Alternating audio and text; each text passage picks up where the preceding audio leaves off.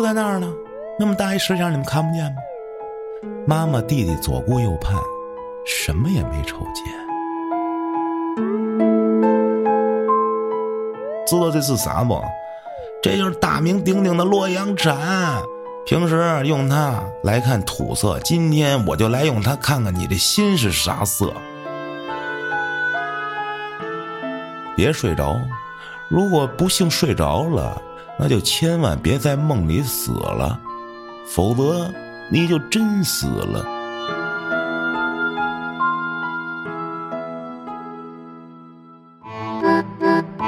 欢迎收听由后端组为您带来的邪事儿栏目。如果您有一些比较有意思的经历和故事，可以关注后端组公众号投稿给小编，也可以通过小编加入微信群和我们一起交流互动。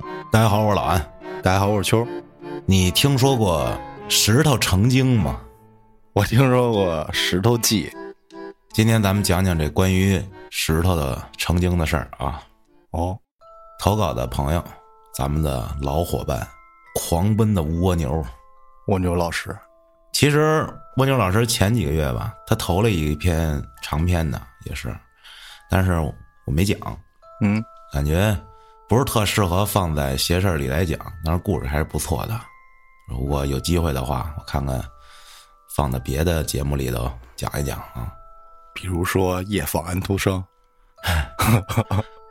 先说这第一件事，这是蜗牛听的一个朋友给他讲的，这位朋友呢。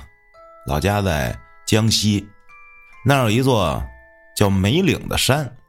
当年是一九八六年，这朋友五岁。城里呢，车什么的都没有，那就更别提乡下了。经济不发达，都靠两条腿走。嗯，十一路。这天早上起来，这老妈带着这哥们儿跟他弟一块上他姨妈家串门这路。得走五十里地，哇！需要翻过梅岭才能坐公交车。一座山是吗？这梅岭，对，山路呢也不是特别难走，有很宽的这水泥路，也不十分陡，空气也挺清新，景色宜人。这一家三口山野美景中边走边玩。这山里的天气啊比较多变，刚刚还是晴空万里，这会儿突然就开始下起了小雨。好在呢，这雨并不大，也挺凉爽。哎，就这么走着走着，突然，在这路边的灌木丛里，他瞅见了一个奇奇怪怪的东西。有一座一人来高的灰色石像，就静静的伫立在这灌木丛中。当时就隐约记得啊，因为时间比较久了嘛，这好像是一个古代女性的全身造像。但是唯独没有这个脚啊，就没有下半身有下半身没有脚，那下半身就跟石头没刻出来呗。对，啊，这石像的线条啊明朗柔和，眼角略弯，嘴角微微上翘，哎，就感觉充满了和善的笑意，就这样很温柔的啊看着他们。就让人感觉，还还挺舒服，就像母亲一样。嚯！这一家三口一直往前走。刚才说了，他呢就一直盯着这个石像看。可是直到他走过了石像，回头再看那石像的时候，依然觉得这石像在盯着他，对他笑。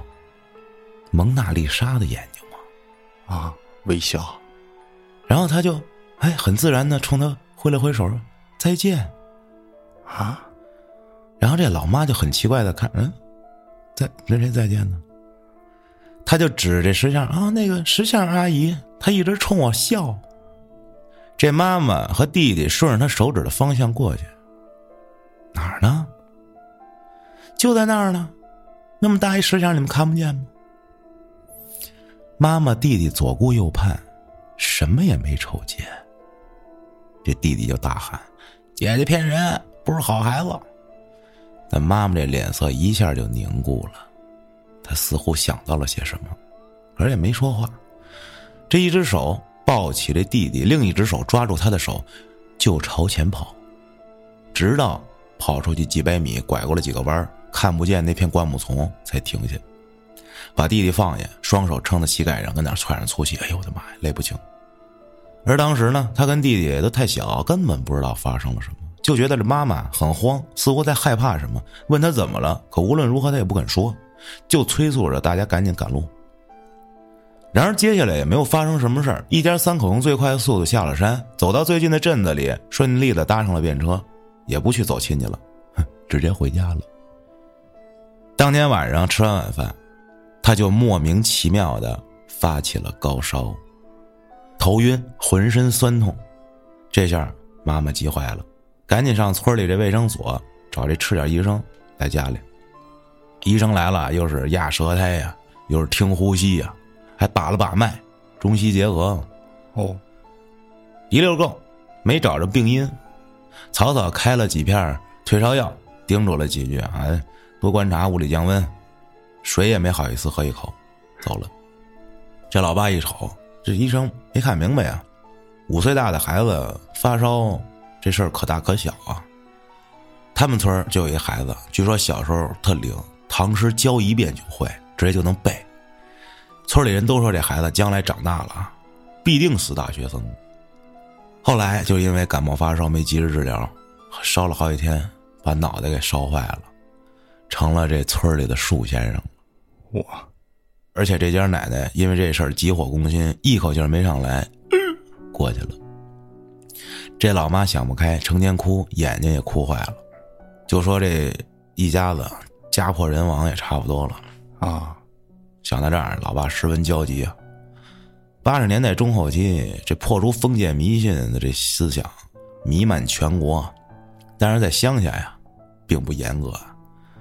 但是把这事儿拿明面来说的也不是很多，啊，这病急乱投医，四处打听之后，上了这偏僻的邻村，找了一个据说是会法术的这么一师傅。这师傅人挺好啊，乡里乡亲的只要有事找他。他过来也不要钱，上来就办事儿。来到他面前，就是一看啊，这孩子掉魂了，在他耳边小声叨念了几句什么，哎呀，听不清楚，也听不明白，就像是在念咒。然后在这房子一直转，左三圈，右三圈，一边转一边跳舞，嘴里还高唱啊啦啦，世间能有九家锁，唯有一家门没关。哇，这时间也长了，也记不清楚了，但是就感觉当时的那种，哎，就很温暖，很舒服，就像那天看石像似的啊，发自内心的有一种温暖的感觉。不知过了多久，这时候唱罢收工，手脚都有些微微发颤，坐在凳子上不住的喘息。这老爸问：“怎么样，师傅？”说：“行了，解决了，最晚啊，明天准好。”哎呀。这老爸老妈一听如释重负，赶紧跟这师傅道谢。这老妈就拿出早准备好的一篮子鸡蛋递给这师傅，哎，人家师傅坚决不要。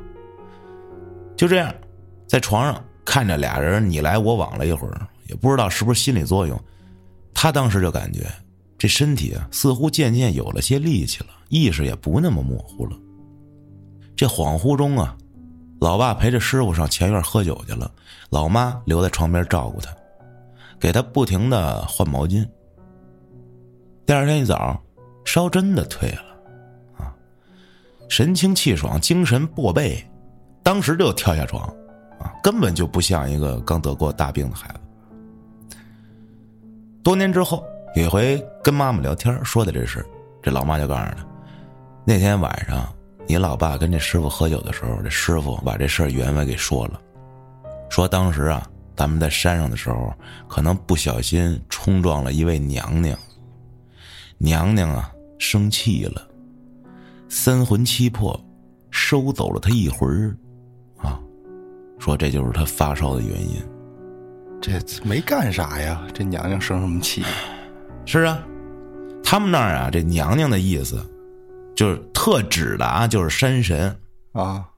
说到这山神，就是说山上的一些动物修炼成了气候之后，有的成了正道地仙，有的呢就邪道，就成了妖怪了。哦，还有什么植物啥的也行，就就叫精怪，这跟《西游记》里讲的也差不多啊。嗯啊，无论是这地仙也好，妖怪也罢，都擅长变化之术、障眼法啥的，哎，人都会。这地仙呀，大多会变成人形之类的，啊，无非性别有什么不同。男性性别一般就称为叫山神爷爷，女性性别的就娘娘啊或者奶奶。这山神吃着村民的供奉，就守护一方水土，保一方平安，这就是那个收保护费嘛。说白了就是啊，这黑帮收了保护费，他不一定办事儿，但是这山神老爷吃了供奉，那肯定管事儿。他就约束他这个负责范围内的这个辖区里的精怪们，不出来捣乱，为祸乡里，就保佑村里风调雨顺，上山讨生活的人能够平安顺利回家，就不至于什么鬼打墙啊、迷路吧，去坟地里溜达一圈啥的啊。哦，所以这山神在这个当地百姓心中地位还是很高的。可是这山神啊，大多数是这山间的精怪修炼而来，他们这修炼肯定跟咱人类不一样啊，这气量跟人肯定也是不一样小气，啊。这人修到圆满就可以成仙，那就无牵无挂了，是吧？啊，然后你就是属于这世间里的这么一缕青烟，不为世俗烦恼，嗯，纵横天地五湖四海，是吧？气量胸怀，那是可以说大到宇宙那么大。那山里的这些物件儿得了道，还是没办法，他们就是不如人灵啊。说白了，鼠目寸光，气量狭窄，圈地为王，那这是真黑社会是吧？啊，动不动你瞅我干啥？我瞅你咋地呀？是吧？就这劲儿。看都不能看了，就只要有人不慎冲撞他们，那就得弄弄你。轻的让你山里迷个路啊，转个一天一夜的；重的就让你生场大病，然后让你家财散尽。好在呀，他们追求的是道，也受这百姓香火供奉，也不能说是吧，真的断你的这个后路，灭你子孙，嗯，那伤你性命，那不就坠入邪道了吗？哎，那这就说到他那个眉领上那个神秘的微笑石像，那会不会是吧？那就是个娘娘呢？那就变成了尊石像呗。但是为啥只能他看见呢？可是看那表情，不是也挺和善温柔，不冲我乐呢吗？是不是？我也没冲撞他呀，你害我干嘛呀？他也没琢磨明白这事儿。说直到有一天呀，看了一纪录片这主持人啊，跟那儿介绍尼泊尔的风俗忌讳，就说每一座山都可能是神山，每一个湖都可能是圣湖，这塔啊，绝对个个那都是圣塔，一定要尊重，不得亵渎，否则就会被当地人攻击。那怎么算亵渎呢？嘿，比如说用手指头去指。这就不行。当地啊，当地人就觉得你这大不敬。那需要时又该如何表示呢？哎，人家主持人就现场示范，哎，说抬起你的右手，注意，必须是右手，然后掌心朝天，拇指并拢，用剩余的四根手指去指你要指的地方。哦，你不能伸出一根手指头，伸出一根食指就指啊，动动波，那不行。你要伸出中指，那更完蛋了。这时候他就明白了，哦，可能是因为那天我拿手指头就哐哐跟那儿一顿指。后来他老妈还跟他说了一件事，说也是发生在这梅岭，说这山脚下有一口井，啊，乡间传说呀，这井里住着一位神仙，所以呢，这井周围经常能看到有这个烧过的香烛纸钱跟一些贡品。有一次，一个小男孩。来这井边玩，正好瞅见一堆还没燃尽的这蜡烛。哎，这蜡烛前头呢，端端正正的摆着一碟烧鸡。这男孩一时嘴馋啊，把这烧鸡吭哧吭哧吃了。嚯！结果骨头还扔一地，回去就病了，高烧不退。但是他就没那么幸运了啊，就没有这个大法师过来救他，烧了三天树先生。哎呦！一天到晚就知道跟那儿流哈喇子，叨叨念念一些旁人听不懂的话，就跟自言自语似的。但是，又看着像是跟一个看不见的人在那聊天。这帮山神，真是小心眼儿。这第一段故事就讲完了。你知道让我想起什么来？啊，就我去西藏的时候，他们那块儿管那个神圣的这些水吧，就是有水的地方叫错，什么叫错。什么意思呀？纳木错，西藏的第二大湖泊，中国第三大咸水湖，啊，湖，这一景点儿，但是我没去。对，地名叫纳木错，哦，是藏语，蒙古语就是腾格里海，就是天湖，嗯，三大圣湖之一。我去的那是羊卓雍措，羊湖啊，就是说叫，就是叫错，能叫这个错的，就是一般就是圣湖的意思。你不能去玷污，比如说你想进去趟一下子、洗洗洗手，那麻烦了就，你让当地人看见了，其实也没什么，因为什么呀？它那个水吧特干净，啊，你要是想对它做一些就是比较想毁坏的事，你内心你都舍不得。哦，但是你要说你拿水对你撩一下也行，其实没人管你，因为它边上有好多那个游客跟那儿喂那个，那是那个是什么鸟啊？反正那堆鸟嘎啦嘎啦嘎啦跟那叫，我抖音上全有。嚯，但是确实没人跟那儿扔垃圾啊，污染湖啊，我觉得那个没有素质。到了那种地方，你真的这个挺神圣的，你也不就是心里头你要有那些杂念，感觉容易遭报应。莫名其妙素质就高了，对我操，啊，我就没拿手去摸那水去，就看看远远的拍了拍照啊，蹲在那儿啊。那他们用这个河河干什么用啊？这水就摆那儿，就是天然的东西就放着。哦，就就就尊敬呗，也不干啥，不喝水什么的。对，就只有那些小动物在上面里面待着。哦，这羊湖我去了，那路啊，两百公里的山，啊，哎呦，真他妈蓝，蓝比那个那叫什么青金石啊，啊，比那都蓝。嚯，然后还一个湖是在去快到拉萨之前叫然乌湖，这听着耳熟。然乌湖巨绿，嚯，太漂亮了，我真的没见过，操，感觉自己就是井底之蛙，巨透亮，巨棒，真的感觉，你说那色儿是怎么来的呀？我操！是底下的那些沉淀物还那个苔藓不知道，那那你说这蓝是怎么来的？不是吧？你要绿可以理解，啊但是那个一般绿，你就会跟那些什么毒气、啊病毒、脏、排污、污染联系在一起。啊但是那个绿确实也是特别绿，但是你一点那种脏乱的感觉都没有，一点什么毒的感觉都没有，跟奶昔似的那种，我太棒了，巨透亮，它是亮，不是那种乌了巴秃的那个。这两个湖都是巨亮，那水面，就是净呗，说白了这水对，干净的那个净太好看了。然后不远处边上就是雪山，然后我就照了几个照片，太牛逼了。杨虎也是，他那个蓝啊，就比那大蓝天还蓝，深蓝深蓝的，跟海似的。牛逼这种地方确实是挺神圣的，我感觉就是大自然形成的那种。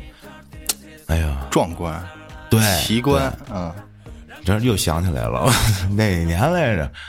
趵突泉，啊你知道？不知道趵突泉，济南的，山东，这算是国家五 A 级景区啊，你知道？但是最牛逼的是，那景点里居然有人拿洗头油在那趵突泉里洗头，是游客吗？游客，我怎么爱我真想给他踢下去，我 怎么想的呀？我真是无语，这素质，我操！哎呀，说到这个游泳池里，你知道有多脏吗？嗯漂白剂我就不说了。我记得在挺早的时候，老山游泳池那会儿我还上初中呢吧，我跟龙哥我们夏天游泳去，几个老太太、大妈大婶儿坐在那个边上，把腿当了到那水边儿，跟那儿搓村 在游泳池里，啊，一边唠一边搓村。我的妈我！操！我真的我我还游呢，我还潜呢，我真的哎呀，行了，这个话题咱们就到这儿为止，咱接着往下讲。啊，哎，刚才那个小故事呢，就算是个引子。接着咱们来讲讲蜗牛自己的这事儿。话说呀，就在前几年，他们这单位啊，效益不是特好，一家子过了一段比较艰苦的生活，啊，就说艰苦到什么地步呢？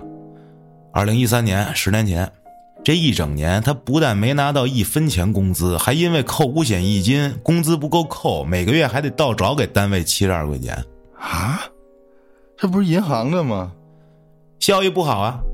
其实每一次在我生活非常窘迫的时候，我都会想一想罗永浩，啊，就人人欠那么多钱还能翻过来，咱这兜里不是还剩下几十块钱，没成赤色好几亿呢，对不对？还还有的混啊！后来呢，因为什么原因也给找着了，因为单位有几个大蛀虫啊，嗯，给揪出来了，然后这省里就空降领导过来代替。这单位很快就又重新走上了正轨，效益好了，工资自然也就又回来了。结婚前啊，这承诺每年带媳妇儿去一个地方旅游，结果困难那几年呀，是真没去成。好在媳妇儿也没抱怨。现在日子好了，哎，这每年出去旅游一次的计划，那就提上日程。这次选的是哪儿啊？神都洛阳，因为媳妇儿。向往这个龙门石窟已经很多年了，这蜗牛呢，对人文景观并不是很感兴趣，因为无论说哪个景点你这电视里看到的一定是肯定比现场看更好。那倒是，你知道，这让我想起我十一去那个看升国旗，你去了啊？不是说当时说那 天安门广场得有一亿人吗？三十多万人，我操！巨恐怖！我看那个当时，就人把人人拿手机举起来拍，我的妈！就感觉要把天安门给围攻了，差不多，基本上水泄不通啊。这要是大家一起冲，是不是能把城门楼子给顶塌了呀？我反正在这站岗的指定守不住，那肯定不行，真的。哎呦我的妈呀！我是这这第二次去看那升旗了嘛？啊，第一次还好点到那个城楼的正对面。就是说白了，旗杆的正南那个广场那看的，这回就其实预约了，但是呢没特想去，因为我想睡觉。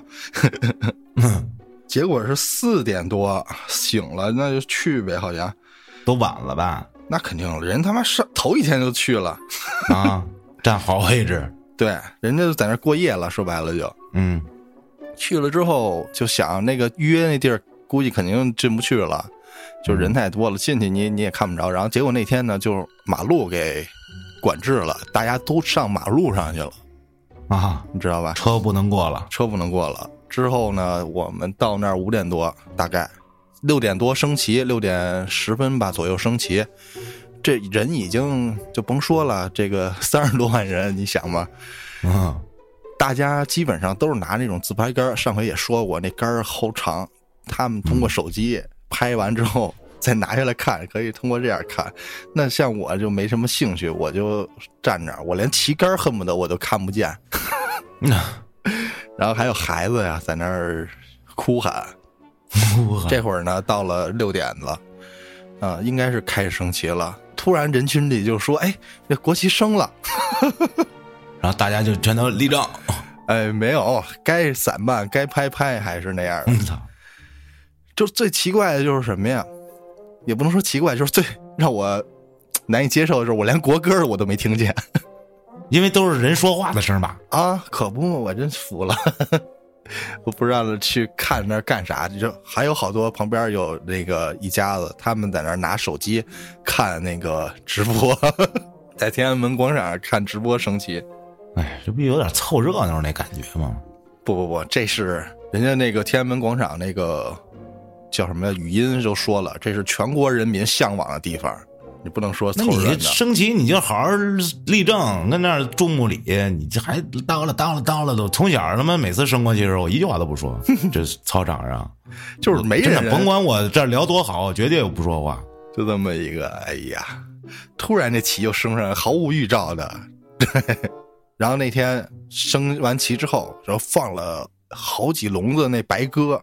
那呼啦呼啦的在那儿飞，那挺壮观的我人生巅峰一九年，啊。我去拍升国旗，就我离仪仗队一米吧，当时最近的距离，直接从我面前过去了。我离旗杆子呃三三四米啊，那会儿还是咱们公司辉煌的时候啊，那可不啊！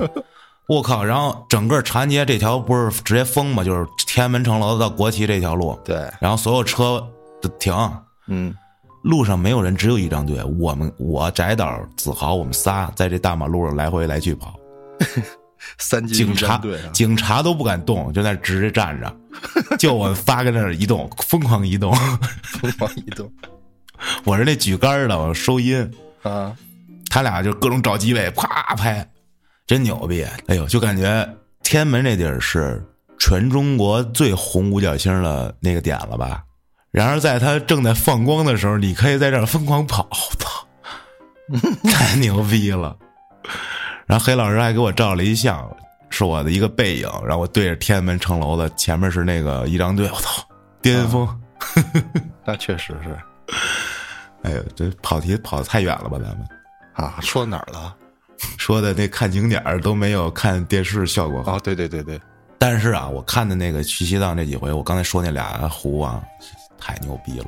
那得亲眼看看对，那必须亲眼看一看。啊。行，说回来啊，媳妇儿呢是一个很节省的人，他们去的时候旺季，酒店是吧，巨贵，然后媳妇儿就订了一个这石窟附近的一间民宿，每晚上一百来块钱，三室两厅这么一套间新房，干净宽敞舒服，家具家电一应俱全，还都是新的。到了之后，这第二天计划去永宁门，他呢也有样学样，在这附近也订了一间民宿。结果刚下单啊，这房东就加他微信啊，把这房间定位、路上关键标识点的照片跟这房间密码全都发了。嗯，蜗牛出于好奇，点开这房东头像，想看看具体信息啊，可是什么都没有，朋友圈也啥也没有，备注栏里只有一个微信昵称，一堆花里胡哨的符号，不明所以。这弄得跟特务接头似的。没准儿民宿老板都这样，可能是怕个人信息泄露带来麻烦啊，可能。嗯，哎，自从这生了孩子之后，这媳妇儿的听觉、嗅觉、味觉就变得异常灵敏了。刚才那话啊，说这民宿老板都这样，可能是怕泄露个人信息啥的，是他媳妇儿说的。因为蜗牛刚才自己嘴里叨咕的那个神神秘秘的，搞得跟特务接头一样，这话是他恨不得从喉咙里咕噜着出来的，他自己恨不得听不清楚。啊，他媳妇儿直接就回了他那么一句：“这耳力也太好了吧？”说曾经看到过一篇文章啊，这刚生完孩子的妈妈出于保护婴儿的本能，会觉醒来自于远古蛮荒时期的遗传基因，这听觉、嗅觉、味觉会变得像野兽一般极其灵敏。哇，所以听觉的提升，能及早的发现靠近的猛兽，避免自己或孩子被偷袭。这远古时期，人类还不是食物链的顶端，而这嗅觉和味觉，则是为了甄别可疑的食物，避免中毒。说还有一个基因能遗传远古祖先记忆的一个证据是，基因记忆啊，就假如你天生就恐高。那么，按照基因记忆的理论，你生活在原始社会的祖先，可能就是在坠崖中幸存，或者亲眼目睹了同伴因坠崖而死。这老祖宗就把这对于坠崖的恐惧写进了这个遗传代码里，嚯然后繁衍给后代。啊同理，就是你怕水，或者你怕某种动物、植物。啊！什么的，都可能是因为基因记忆。嗯。说白了就是上辈子或者上上上上上上辈子。不是上辈子，是上一代，啊，上好几代，明白吗？就被什么东西弄了就害怕了。对，就告诉你这东西危险，你得远离，对吧？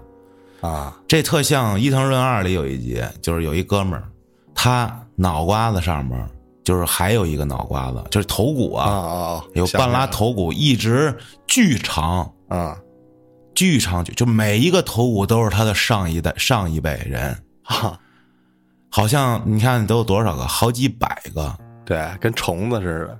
对，就全连在他脑袋上，然后这些基因、记忆、思想全能共通到他身上。啊，我的妈呀！当时给弄巨诡异，我操！对，这随着哺乳期的结束，先祖记忆觉醒的这三项感知能力都会逐渐恢复到生育前的正常水平。但是，孩子现在都三岁了，他媳妇儿这感知能力还始终保持着这高度灵敏，而且直到今天依旧如此。这就不禁让他联想到了被蜘蛛咬到的彼得·帕克。哦，被伽马射线照过的布鲁斯·班纳，被打了针的史蒂夫·罗杰斯，被改造了，他媳妇儿。我就跟他媳妇儿说：“我这么小声说话，你都能听见呀？你这行啊？那当然了，是吧？这算啥？那你你心里说的话，我都能听见。对，这也是一个怎么说呀？一个玄学上的事儿，我感觉就是这心灵感应嘛。就是对方想到什么了，然后突然你这块儿就能觉得他是那么想的，对个，尤其是夫妻间的这种，不是更默？契呗。对对对，也没准是通过这个呢，对吧？对，有可能。”啊，就是你经常遇到某些特定的事儿，然后做特定的反应，跟你在一块儿时间长的人就能明白对呀，那句话怎么说来着？知道你想放什么屁，呃，你刚一弯腰，我就 啊对，我就知道你要放什么屁。嗯，俩人呢就这样聊着下了出租车，和手机里房东发的这小区大门照片儿哎比了一下啊，走到这门卫室，跟保安报了房号：A 四栋七零二房，您帮忙开开门。这保安呢是一四十岁左右的中年人，听他报出房号，啊，并没有立即按下小区感应闸口的这按钮，而从头到脚把他们一家三口打量了一遍，几秒钟之后，这才按下开门按钮。蜗牛注意到这保安啊盯着他手上的行李箱跟背上的背包的时间尤其的久。丫呢不会想劫我吧？我操，哎，电动门开了啊，谢谢啊，进了小区。然而他并没有把自己的这猜测跟媳妇儿说，啊，怕媳妇儿担心害怕，媳妇儿胆儿比较小。找到了房间所在的单元楼，进电梯，摁下七，电梯呢启动的时候不是很稳，震动了一下，还能听见这钢缆啊发出一阵嘎那那声。嗯，叮咚，门开了，机械的、毫无感情的女声提示音响起。七楼到了，长出一口气，走出电梯门。这正午的阳光从窗外洒进电梯间，酷热难当。神都洛阳中原地区，啊，这对于蜗牛来说，那就是算北方了。这怎么感觉比他湖南还热三分？左手提拉着一大包零食，右手拎着行李箱，背上还背着一个鼓鼓囊囊大背包，实在是腾不出手擦汗。可这一转身走进楼道里那一瞬间，浑身一激灵，打了个哆嗦。这是一条直廊道，两头都是房间，房间面对面，全都关着。楼道里没有灯，格外的有些暗。媳妇儿靠了过来，跟他耳边小声说。哟，我觉得这儿怎么有点阴森呢？啥阴森呀？这要凉快，多舒服啊！别胡思乱想。这媳妇儿啊，跟蜗牛不一样，什么都怕啊，尤其怕鬼。嘿，就所以无论如何都不能把这话题引向那方面，不然晚上就甭打算睡了。啊，再次比对一下房东发过来的照片，哎，他们这屋在廊道左侧的最里边。于是他们就往过去，这廊道两侧房门上的猫眼啊，互相瞪着。仿佛后头有一只眼睛透过猫眼在窥视着他们一样，这门都是对着的。啊！哎呦，这时候蜗牛有点异样，媳妇儿也不知道何时，默默的抓住了他的胳膊，就这么一直走到了廊道的尽头，右边最后一间房的大门上，一个镀金的房号七零二，哎，出现了。蒙太奇，蜗牛说：“记得咱们节目。”是一九年开的啊，听了一段时间才知道，有了尾房这个概念。也就是说，他最早最早是听咱们写事儿知道有尾房这概念的。然而最早最早也只能是追溯到一九年，就他旅游那会儿还不知道，没这概念。那会儿是一七年啊，嗯，这回就是尾房。当时也没在意啊，输入电子门锁的密码，直接就进屋了。虽然也不懂什么乱七八糟的这些讲，但是这房间还是令他感到很不舒服。首先呢，就感觉这房子小啊，尤其是这客厅，那就不到二十平，就别说餐厅了，连个餐桌都没有。再加上两个卧室，一个洗手间，整套房最多八十平。房子坐东朝西，东边门外就是那阴森走廊，西边两间卧室，窗外呢还没遮挡，直面西边的一大片天空啊。结果就是上午采不到光，下午俩卧室就被西边太阳透过全景落地窗烤成蒸笼。我靠，这纯西向的房子可真是不太好啊。你要是西南向还好点就是两边透光嘛。你要是纯西向的，很少有这么盖的，要么就可以纯南向，啊，东南就是你必须得有一边朝南是最好的，南北通透肯定是最好的，但是那不就限于一梯两户或者老板楼那种吗？对，这其实也很有讲的，因为就说白了就是一阳光问题嘛，纯西向就会导致刚才我那种说的那种情况，晒死。哎上午时候这太阳东边呢，啊，跟你这儿没关系。下午直接就对准了你晒，嗯。然后这家具呢也都很老旧，电视、洗衣机全坏了。灰绿色的沙发感觉脏脏的，凹陷极其严重，坐着陷下去，坐不直还，躺着又感觉他妈不在一条水平线上，还是伸不直，反正怎么着都不得劲，踩雷了呗，哎。这空调也是开了十多分钟才知道啊，外机就在窗外，嗡！我的妈呀，啊！但是呢，就说这比这差的旅社，蜗牛也住过，也没有什么太多的感觉，也可能是因为这前一宿这媳妇儿订的那太好了，就这么一对比吧，啊，他他就接受不了了，就特想拿手机直接给差评。可一想啊，人在外地，强龙不斗地头蛇呀。你也不知道这房东是干嘛的，哎，算了，就将就将就吧。媳妇儿陪孩子睡觉，那就只能是是吧？选那大一点的主卧，蜗牛呢就住小次卧去了。而这次卧的陈设更有些奇怪，就这套房啊，整个是北欧极简风格，这装修啊，谁能看出装修风格都破成这样？装修风格整体你能看出来呀？虽然破吧，啊，对吧？它至少不是普通的那种四面落地大白墙啊。嗯，橱柜家具全都是白漆，沙发也是欧式的，却在这次卧里，床对面靠墙的位置十分突兀的摆了一个中式多宝格。这多宝格右边的墙角里，还有一只四十公分左右高的石狮子。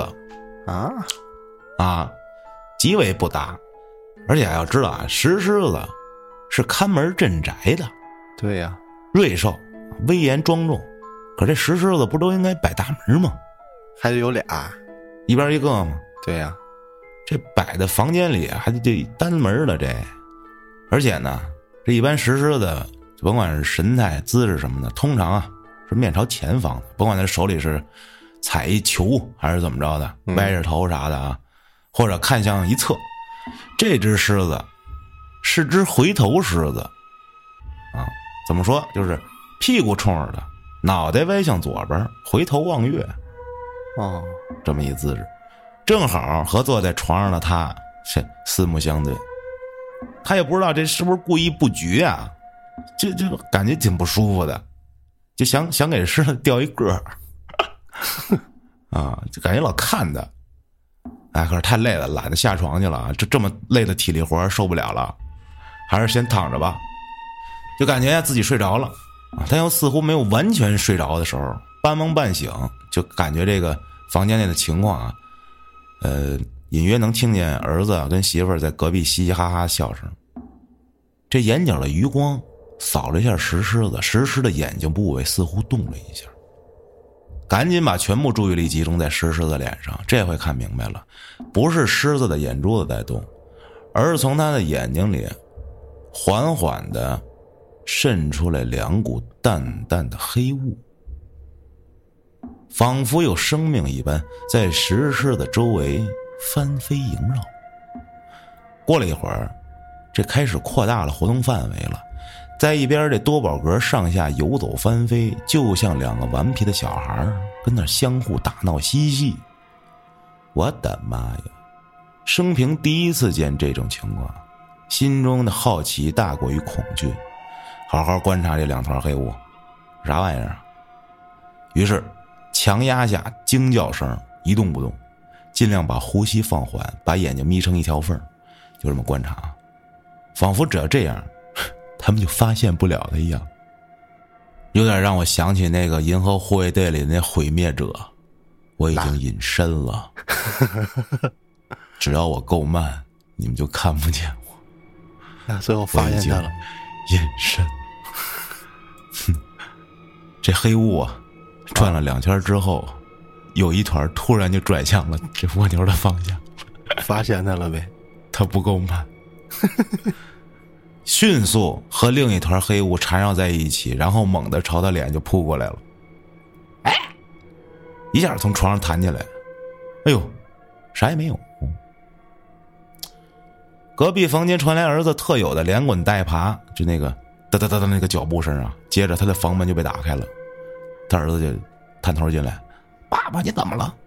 甩了甩头：“哎呦，没事啊，爸爸没事。”媳妇也问了：“怎么了，老公啊？”啊，没事做一噩梦。嗨，我就知道。要不要听听我梦见什么了？不要。儿子也凑过来问：“爸爸，爸爸，你梦见什么了？给我讲讲。”我不怕。摇了摇头，啥也没说。啊，因为跟他儿子说完了，他肯定就给他妈妈讲去了。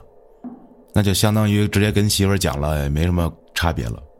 而且这儿子呀，也不像表现那么胆儿大。说有回给他讲了一自己编的那么一小恐怖故事，吓得这儿子三天不敢关灯睡觉。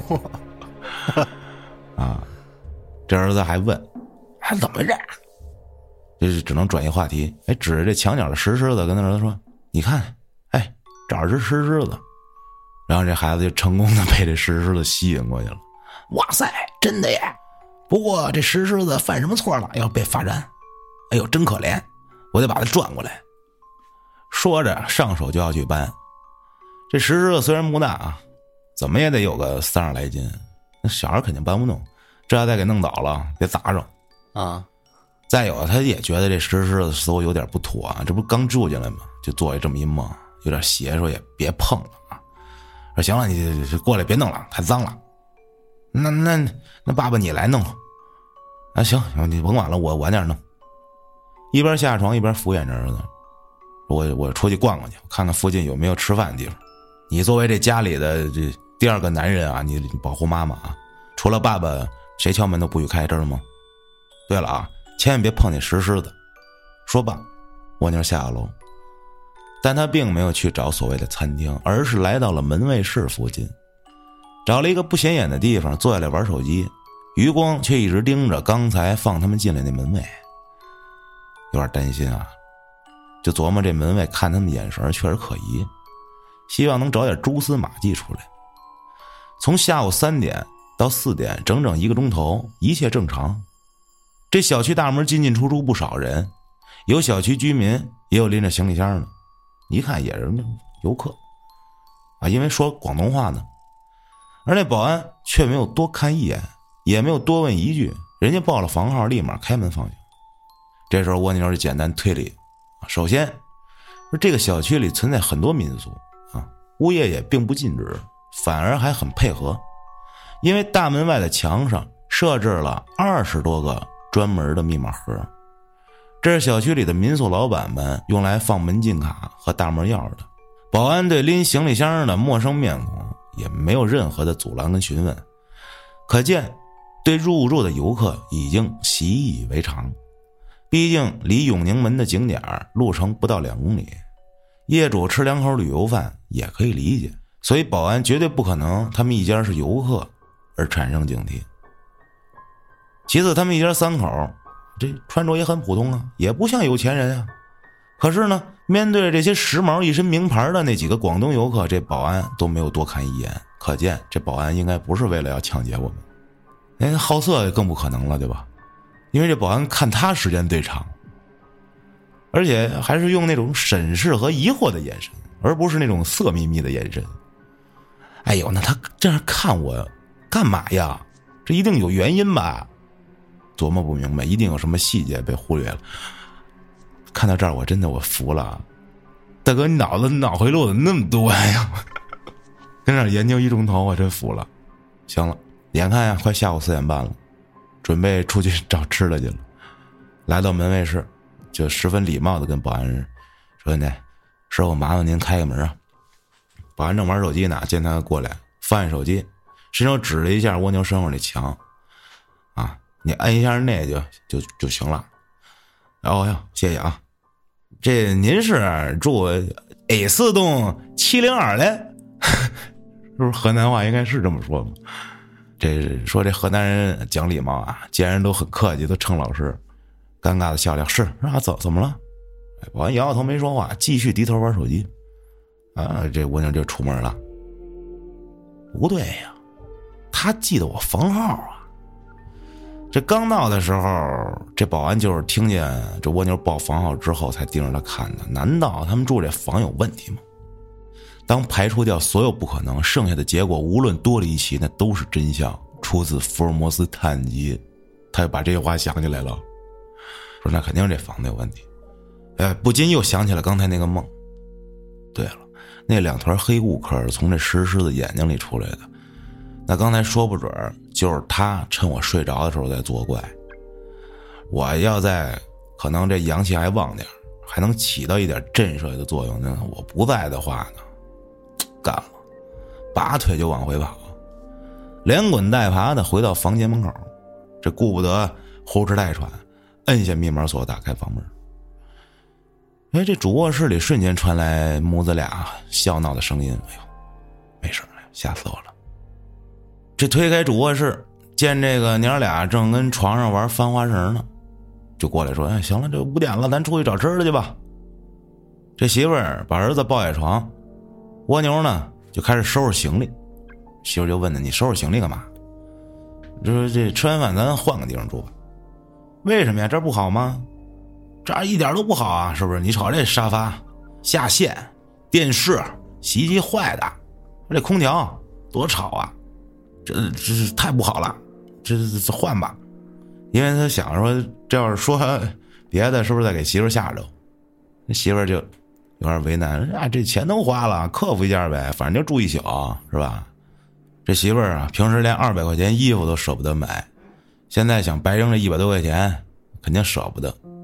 这一股惭愧的感觉莫名其妙，有些动摇了。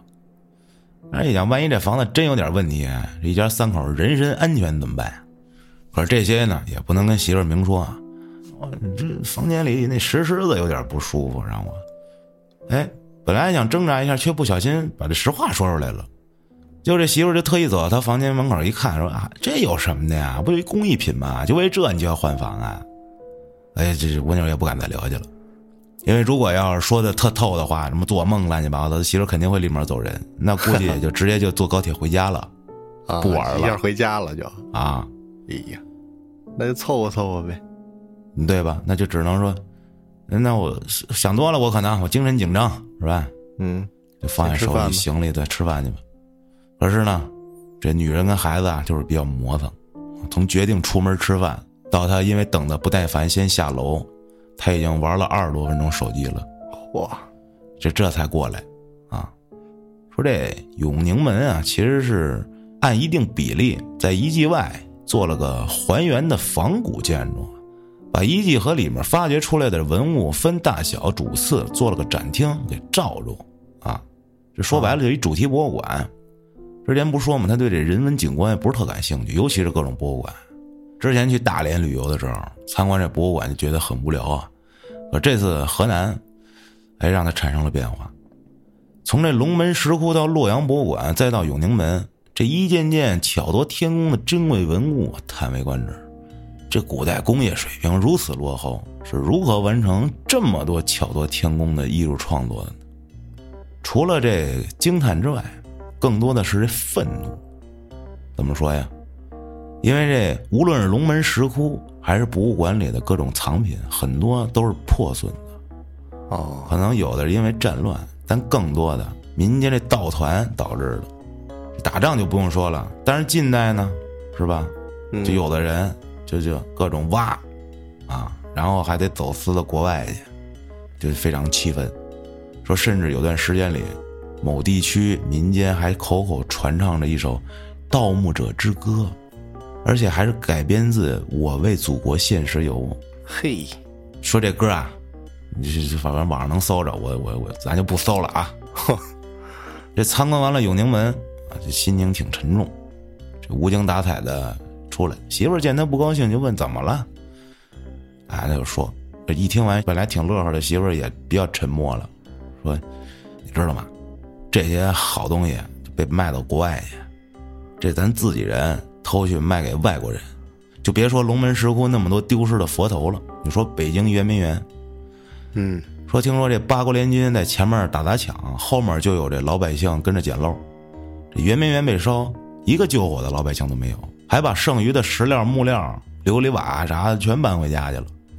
还有这长城上的砖，颐和园里白塔上面的鎏金佛像，这上面的黄金就让人给咔哧干净了，只剩下最后上面那几层零星还能见的一点儿够不着的。啊。这蜗牛当时越说越气，哎，说这人一气就容易累，回到房间就感觉，哎呀，累死了。这等这娘俩洗完澡还得一个多钟头，他就决定先上床躺会儿。这会儿不知道过了多久，就听见房门被打开了。哎，儿子又把小脑袋探进来了，就问他：“爸爸，那狮子你还没给他转过来吗？”哎呦，你还记得这事儿了？我说那是啊，这小狮子没犯错，就是面壁太可怜了，你给它转过来吧。哎，这蜗牛这不是累吗？也不想动，就敷衍的：“哎，你先洗澡去，你洗完澡他就转过来了。”不，爸爸，你骗人！中午的时候你就说要搬，现在都没搬，你现在就搬，我看着。这他妈的儿子还得命令起老子来了啊！要不你当爹得了，别废话，赶紧洗澡去。说你不搬是吧？我搬。嘿，不听话了，说揍你啊！其实吓唬吓唬他，这从来也没揍过啊。啊，这架势还还是要摆一摆的。他就想做事要起来，可是使了好几回劲儿，愣是没起来。说真不是自己犯懒，也不是胖到没法下床了，他就是感觉腰部啊发不出力，干着急。这儿子先是有些害怕，见他没起来，又，哎，你整天不让我干这干那个的，你不搬我搬。哇，哎，说着蹲下去，吭吭要搬，弄了一会儿，实时的纹丝儿不动，搬不动。这儿子生气了，指着一旁这多宝格喊：“我搬不动石狮子，我就爬这个架子，我气死你！”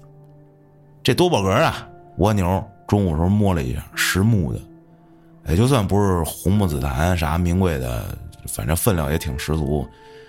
哎呦我的妈呀！这小祖宗爬的时候，这要一摔，我的天哪！这架子一倒，完犊子呀！嗯，我说不许爬啊！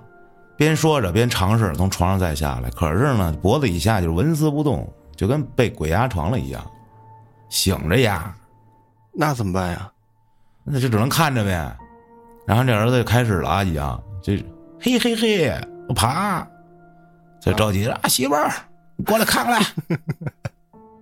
结果这一墙之隔的媳妇儿不仅没有回应，就连一丝声音都没听见，就跟消失了一样。啊，这儿子依旧往这多宝格上爬，越爬越高。这时候他已经注意到这多宝格已经开始来回晃了，眼看就要倒。儿子还跟边上一边爬一边嘿嘿嘿嘿。这从刚出生开始，儿子笑起来就是这样，别人是哈哈哈，他儿子是嘿嘿嘿。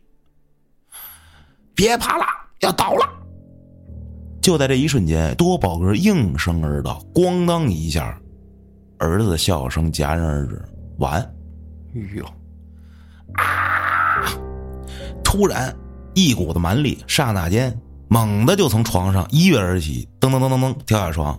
只见多宝格正好好的立在床对面的墙上，地上空空如也。啊！哎呦我的妈呀！哎，突然门外传来了一阵熟悉的连滚带爬、火花带闪电的脚步声，紧接着门开了，打开一条缝，一个小脑瓜探进来：“爸爸，你又做噩梦了。”哦，赶紧扭过头去，哎呦，胡乱的抹了一把脸，呃，我没事啊，你睡去吧。哦，那等会儿，这石狮子你动过了？这刚才扭过头，这不知不觉间发现这石狮子已经被掉了个个儿啊！现在这狮子正面朝床的方向回头望月，盯着身背后的墙呢。嗯，是啊。怎么样？我力气大吧？啊啊！行行行，你厉害，你睡觉去吧。故作轻松的招呼儿子回房间，心中难免有些疑惑。先不说这臭小子有没有力量搬这石狮子，问题是他什么时候搬的呢？他记得下午丁保安回来还特意瞄了一眼这石狮子，没动静啊，然后就出来了呀。接着就去玩去了。回来时候儿子也一直没进他屋啊。刚才这不是做梦吗？难道是我下楼等他们的时候？哎，不应该，这媳妇儿管的比我严呀，这绝对不可能让孩子干这危险的事儿。那就只有一个可能，就是媳妇儿被这臭小子说动了，帮他把石狮子转过来了。哦，这是正跟我这吹牛显摆呢。哎，这样也好啊，至少不用跟他对视了，终于能睡个安生觉了。哎呦，这短短十个小时不到。在这张床上已经被演两回了，正所谓事不过三，这要再来一次，我们绝对得给阿正来一桶。接着躺上床，再一次沉睡过去。这一次睡得很好，一个梦都没做。看来这把石狮子转过去真有用啊！也不知道过了多久，一阵心悸，猛地睁开眼，说那种感觉，就像一睁开眼就看见一个蒙面人高举匕首，正准备扎穿他心脏一般。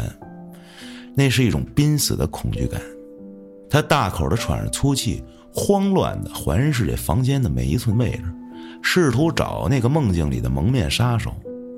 床头、床尾、书桌上、书桌下、窗外头、床下面，不可能啊！这床下是一套组合柜，没有容纳人的空间呀。难道？心中这时一阵好奇，又伴随着一阵恐惧，两眼缓缓的看向了天花板。那两团黑雾围绕在天花板中间的吸顶灯上，盘旋着跟那儿转悠。我操，没完了！这“我操”俩字这后面那字还没说出来的，那团黑雾便直接扑向了他面门，直接后面那字就变成了“啊”。又是一声尖叫，哼！这两团黑雾互相纠缠着，在这半空中以迅雷不及掩耳的速度，猛地就冲向他的脑瓜子。哎呦！赶紧闭上双眼，双手下意识哇捂住老脸。噗的一声闷响，一股大力传来，一阵眩晕。努力睁开双眼，发现自己正在不停的向下坠，上不着天，下不挨地，不知道过了多久，也不知道还要再继续多久。这是雷神三吗？是洛基呀！胡思乱想之际，忽然感觉背后一震，双眼一黑，哎，停了，落地了。预想中的疼痛并没有出现，反而背后软绵绵的，我是不是倒在这席梦思上了？那种感觉，一股子草香传来，向周围看了看，哦，这一片小草甸子。脚朝向的方向，隐约有流水声传过来。那是一条河，这看着怎么能有点眼熟呢？瞪大了眼睛，在跟对面的山崖上，隐约看到了一大片佛像。这不是龙门石窟吗？怎么跑这儿来了？抬手揉揉眼，哎呦，这时候感觉不到手的存在了，想爬起来，可是身体却一动不动，就这样。大字儿的躺在那儿，干了，这我瘫痪了吧？我是。正在这时，河的方向不远处隐约传来人说话声。说话的是两个人，啊，还是本地口音，咱就不学这方言了，因为确实不太会说这河南话。啊，说老弟啊，恁就别瞎琢磨了啊，你放心跟哥干，干完这一票，咱哥俩就都能娶上媳妇儿了。说可是哥呀，我还是怕呀，这要被逮着了，这吃枪子儿啊。说你这有啥出息啊？你不想娶我妹了？你不想娶我妹，我还想娶你姐呢。你还说，你一上来就要两千块钱彩礼，俺家啥情况？那我不是不知道。你懂个球！我为啥要两千？还不是嫩爹跟我要的两千。这一次那信求老外说了，给他弄一个佛头去，就给咱五千。咱哥俩要一人弄一个一万，你想想，哇，可那样被逮着了，也得有命花呀。你这那么怂呢？你看这黑更半夜的，谁逮你啊？手脚麻利点不完了？这怎么让我想起那疯狂赛车，疯狂赛车呀？两位专业的杀手你得干一行爱一行啊，是不是？啊，咱们是专业的你记住了吗？你就烧，啊，这是专业吗？这玩意儿不烧不专业那啊，看都不看就这么上了 啊。怎么着？他蜗牛变成文物了你听着没，啊？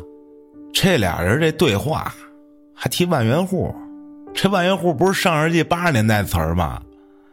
而且他们这对话内容，这是盗墓贼呗。嗯，这万一要是被他们俩发现，我听见了，这这得把我灭了口吧？这得，这对面这俩人我肯定也打不过呀，跑过去也悬。现在我还动不了，那我只能就是别被发现呗。结果啊，这盗墓贼说话了：“这咋能有人嘛？嘿，这不是躺着一个呢吗？啊，得，就像完犊子，哪儿呢？哎，这盗墓贼这老大就走向蜗牛的身边，跟他目光交替。你怕啥呀？这不是一动不动的，这不死了吗？这是。哎，不对，哥，眼睛动了一下。哎，那也没事儿你拿个凿子过来，搁他脑壳子上敲一下子，你不就死了吗？哇，这怎么又让我想起那无人区了？黄渤儿，你你你照这里敲一下试一试吗？是这么说吗？差不多，敲就敲，我操！敲就敲，当一下。哎呦，听到这儿，这蜗牛的恐惧瞬间变成愤怒了。啊！你们这帮瘪犊子，偷文物还要杀我，反正我也活不了了。我先骂你们丫的吧！汉奸，臭贼！我就骂，我操你这还敢骂老子？哎，这盗墓贼大哥从身后背包里抽出一件文物，在他手里晃了晃，说：“你知道这是啥不？这就是大名鼎鼎的洛阳铲啊！平时用它来看土色，今天我就来用它看看你的心是啥色。”哎呦，说着抄起铲子，猛地就捅这蜗牛心窝子上了，然后开始搅。哇，哎呦我的天哪！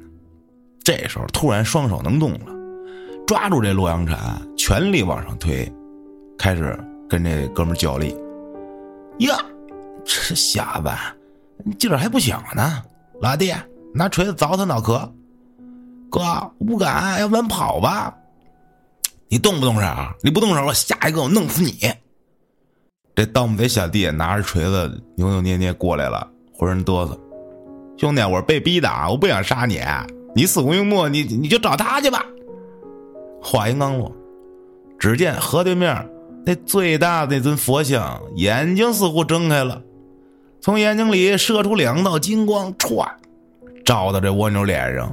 哇，好温暖，但是也好刺眼呀！忍不住双手松开了洛阳铲，去开始挡那道刺眼的金光。就听见两声细微的惨嚎，再一睁开眼，哪儿有什么人呢？幽暗的房间里一股汗臭味儿。那金光原来是旁边一栋楼的业主，正好窗子打开，这初升的太阳光照在窗子上，折射到了他的脸上。又是个梦啊！哎呀，天亮了，甩了甩头，让自己赶紧清醒一点。脑子里一阵眩晕跟剧痛。下了床，走进卫生间洗了把脸，这才缓过来。回到房间，瞅了一眼石狮子，这石狮子还跟昨天他来时那样，面朝着墙，回头望月，大嘴咧着，嘴角上翘，似乎正在嘲笑一个做了一夜噩梦、鬼叫了一夜的怂逼哟。用力的掐了一把自己大腿根儿啊，虽然很疲倦，但是也不敢再睡了。这时候他想起看过一个美国恐怖电影，叫《猛鬼街》，里面有一重点啊就是别睡着，如果不幸睡着了，那就千万别在梦里死了，否则你就真死了啊！赶紧叫醒了媳妇儿跟儿子，让他俩赶紧去洗漱去，准备去下一个景点。赶紧离开这是非之地，一家人走出楼，天光大亮，在微信里跟房东确认了退房，顺带手跟他提了一下，说：“大哥，我是南方人，南方啊，有人就有点迷信，这忌讳也多。这房间里那石狮子吧，我虽然不在意，但是我就建议吧，这您最好给搬走，不然有的租客可能会忌讳。”这房东说呀，上次搬家的时候，工人嫌重。也没搬，行，我这尽快处理。回答的也是十分礼貌，但是又比较官方。走到这门卫室，朝里看了一眼，里面正坐着一个头发花白的半大老头，一边喝茶一边刷手机。按下小区人行横道大门开关，准备带着家人离开，这门卫老头却叫住了他：“小伙儿，那就是住 A 四栋七零二房的吧？”老头怎么知道的？这这，干嘛你？你这怎么知道的？有些紧张，啊，那你甭误会啊，我我不干啥，我就是跟那人说一声，万一那想投诉，就投诉昨天那保安中不中啊？这事儿跟跟我没有关系啊！啊，一头雾水啊！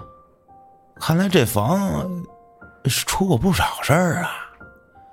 赶紧追问，结果这老头却是一再央求让他别投诉。其他的一句都不接茬媳妇在一旁看的莫名其妙，问怎么回事啊？蜗牛摇了摇头啊，没事带着家人赶紧离开。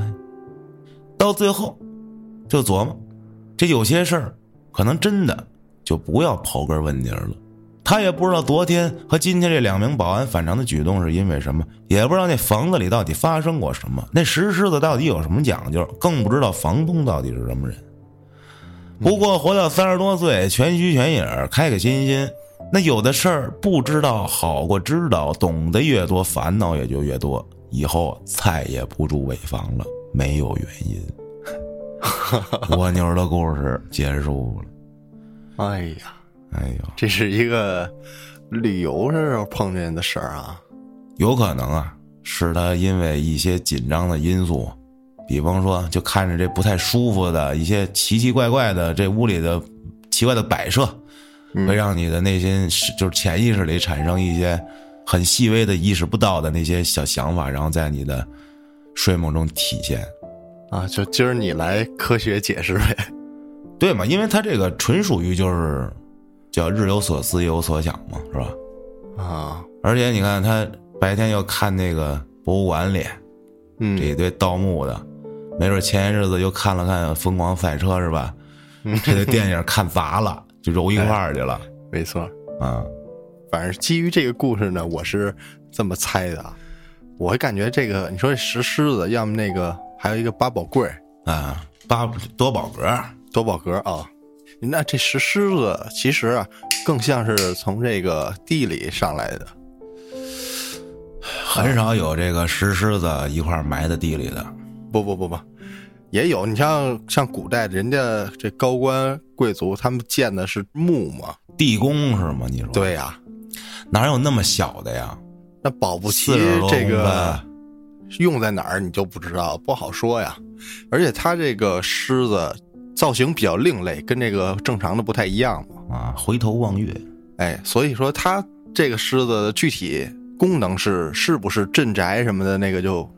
不好说说啊，对，没准是在墓里，你可能说是一个陪葬品也好，也可能真的是一个，哎，就是盯着这盗墓贼使的。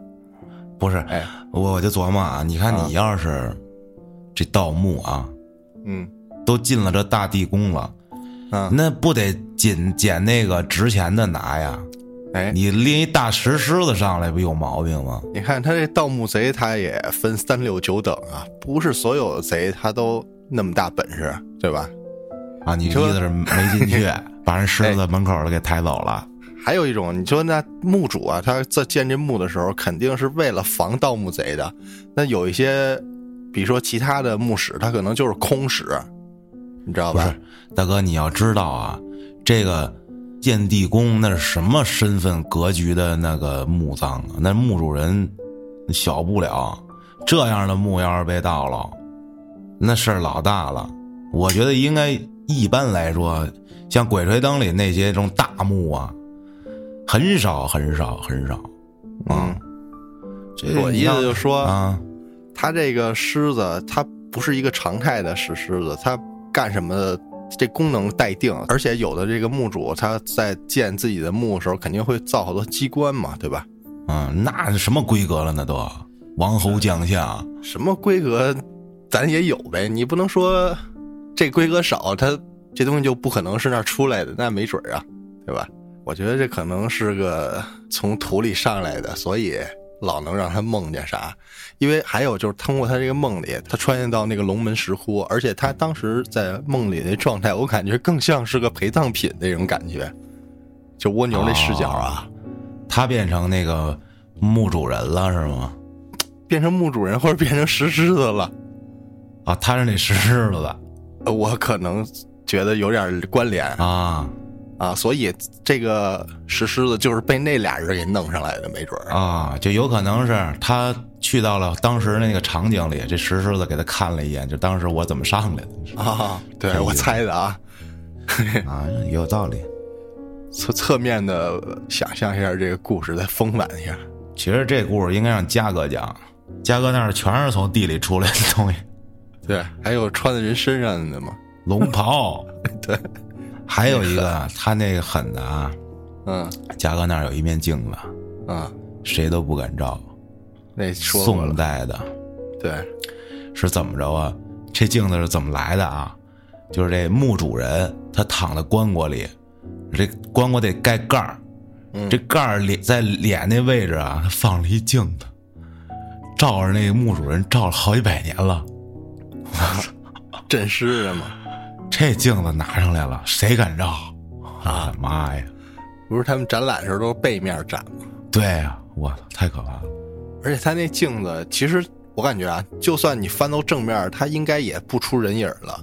擦亮了一样出，你对，除非你给它抛光修复一下，它能出来。我估计，如果说是没有进行修复的话，正面反面你应该分不太出来。我觉得哎，咱就说一句实在话，啊，咱也不讲什么唯心唯物啊，就说这东西照着死人照了好几百年，你敢拿它照自己吗？我反正好奇。你想试试吗？我操！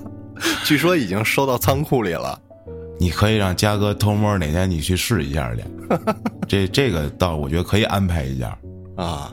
啊。你穿上龙袍，然嚯！后你照，你看晚上你梦着啊，我操！我再然后你躺在棺材里得了。然后你咱俩录一切，我操！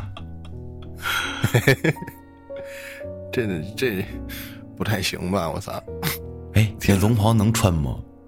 不知道，不好不好说。那你要修复了，估计能穿；不修复的容易碎，可能。问问嘉哥一回头，你敢穿吗？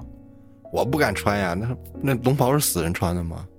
我不知道啊，应该不是吧，属于陪葬品吧？应该是啊，没穿过的那也不敢穿。土里的东西啊。嗯，反正据说啊，典当行啊，旧时候说一眼就能瞅出你这东西是不是土里出来的。啊，我也不知道是怎么看，反正说这东西就有的东西，这老的啥的就不正常，对，就一眼就能瞅出来，说你这不是好来的，我们不收就是那个现在不是好多视频鉴宝吗？啊就之前特出名那天天鉴宝那号，啊他后来里面几个这鉴定师不是因为各种关系就单干了，有的。啊他们之前我看那些鉴宝视频，有的人拿出来一件东西，有的人在野外啊，那个大秃子那大哥，他说：“哎，你这行啊，你这是从土里带上来的啊。”他说：“就是一眼能看出，虽然咱不知道这个东西是不是剧本啊，我看不太出来，我感觉像不太像剧本。嗯，但是他就能说这东西土里带出来，还说这个东西出来没多久，他分辨什么什么包浆，他说了一个关名词。反正你怎么处理，反正他也能看出来。再一个，一般来说很少有人会处理的。还有就是他这个鉴宝的时候，有时候我看他不是都直播鉴吗？嗯，有那个录播节目，他发的平台上，我就看，他就有的人呀，拿着这个东西，先在那个野外，他就拿手机跟他连完之后，给他拍这个要见的东西，之后他说：“老师，我再给你看看我这个附近周围这个，操，这场景。”大哥就拿手机环四周一圈我操！那老师说：“哎，你这你脚底下站着，下面就是一墓，你给我看拍拍你那个口 我操！这是新鲜的呀，这是，这对，我操，绝了都！反正我说这意思就是说，那些人拿着这个 是不是挖来的，咱不知道啊。嗯，他有时候给你看看那洞，我操，那个墓。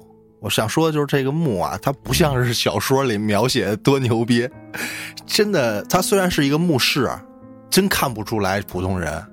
你你怎么形容啊？它你都看不出来，它是一土包、土堆或者怎么着的，它就弄得跟一个就是你可能就山道、山路边上那么一个形状，哎呦，就跟那山差不多。说白了，可能啊，哎，我我估计大家有的应该能看见这个视频啊。他肯定不立碑呀。没有碑，什么都没有，就是一土土土包子，是不是？你也看不出来，就是人为修缮的，因为毕竟上面都长了好多杂草什么的。哇，这有点像是不是调过风水的那种，选的特意选的地儿那种，这就不知道了啊。而且就看他那盗洞啊，也不知道是不是他打的，也可能是之前有人留下的那洞。嗯，我看着也就像是能钻条狗进去那大小啊，斜着的。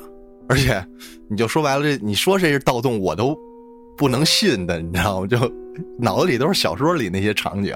是啊，那个小说里头那洞也巨小啊。嗯，那我感觉，反正他一下到底下就倍儿大，什么这殿耳室吧、墓道吧、主主墓道这那的，形容挺大的。但是实际上，从那个视频里看的话，没多大。那个土，他说怎么看是不是墓？这土。跟那个本地土好像不是一个色儿啊啊！而且他那土也是人为的，后来再给它加高的。说白了是那个墓是这样，反正可能是其中墓的一种吧，没有咱小说里想象的那种感觉。反正他他看那，我估计有点民间的那种墓似的。嗯，规格可没那么高，应该是小说里那动不动就是这王那王，哎，周文王这那鲁商王。太可怕了，反正也十一过完了，不知道大家这回出去旅游，能不能碰见什么邪事儿？我操，我是哪儿都没去，但愿别碰着。如果碰见的话，就投稿给咱们。主要是打听打听别人的也行，不用非自己碰上啊。没错，多投稿啊。最后还得说说啊，没事得支持一下我这新节目啊，《夜访安徒生》跟这徒生来了啊。嗯。感谢狂奔的蜗牛啊，蜗牛老哥的投稿，这一期咱们也就聊到这儿了。感谢您的收听，咱们下期再见。这天下